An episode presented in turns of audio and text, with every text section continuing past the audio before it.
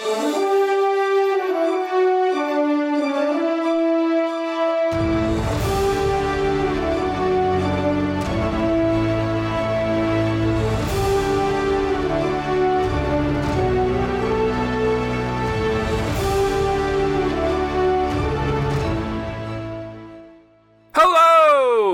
welcome back to Archives of Fabella Daily, the only podcast waging war in a magical world. Today is May 15th, equal to Taurus 26th. Books are available on Amazon. Please rate and review the podcast on iTunes or wherever you listen to your podcasts, and hit that subscribe button for more great stories right in your feed. In approximately 1771 BCE, Hammurabi, king of the Babylonian Empire, decreed a set of laws to every city state to better govern his burgeoning empire, known today as the Code of Hammurabi. The 282 laws are one of the earliest and most complete written legal codes from ancient history. Beyond our world in the magical wonderland that is Fabella, Mer people rose up against the authoritarian regime of the Puntian Empire. I'm Dylan Foley, and this is Archives of Fabella.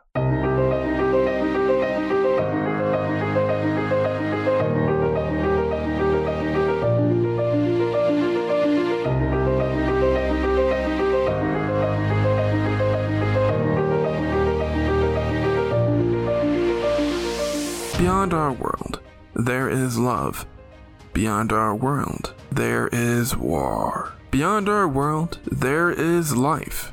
Beyond our world, there is Fabella.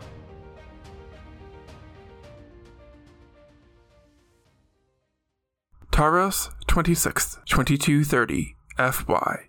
Fabella year. Equal to May 15th, 1771 BC, Earth year. It's dawn on Taurus 26th, 2230, in a coastal fishing village of Sapsarat, producer of the most fish in the Puntian Empire. An elven boy around 10 and his father are crouched next to a fishing boat, inspecting nets before they set off. The elven master holds a sharp stick with a large eye threaded through the string in one hand, a net in the other. In the distance, residents of the village and its surrounding farms are starting their chores, crushing grain, feeding farm animals, unaware that their lives are about to be savagely disrupted.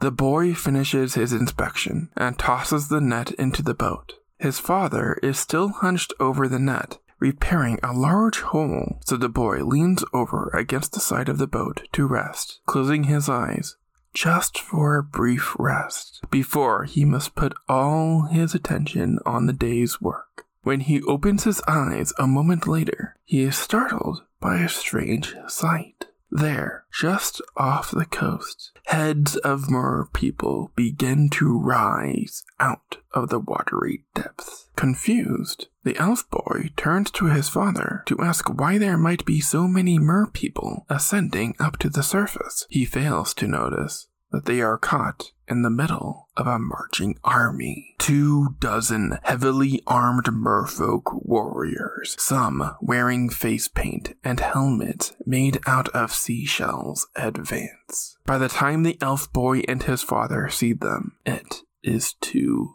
late.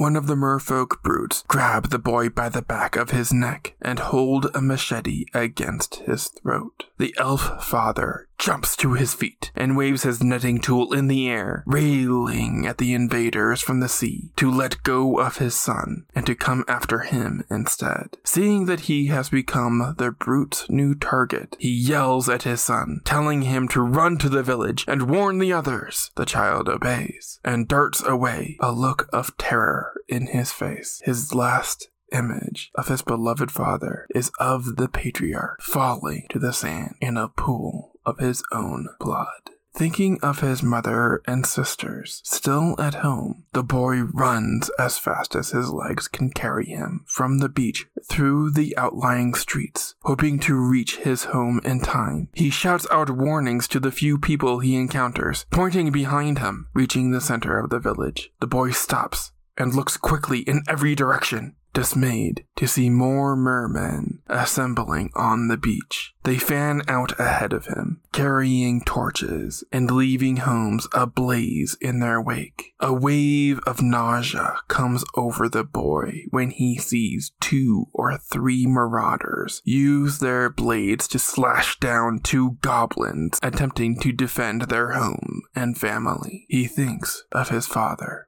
and fights back tears. From where he stands, the boy looks to the northeast and sees that his own neighborhood is engulfed in flames. Black smoke pours up above the rooftops into the sky. He steels himself away against the thought of his family's fate. Remembering a small shed used for storing surplus grain not far away, he turns and speeds to the opposite direction. He is relieved to find the shed unlocked and half full of grain sacks. The boy crouches behind a pile, but still feels exposed so he lies down in a fetal position, pulling several stacks of wheat down on top of him, with his hands over his ears to block out the screams and cries that are getting louder and more desperate from the street. The boy doesn't hear the heavy footsteps outside. By the time he smells the smoke and pushes the sacks off, the shed is already engulfed in flames, and he is trapped. He prays to Kronos for his safe journey to the afterlife.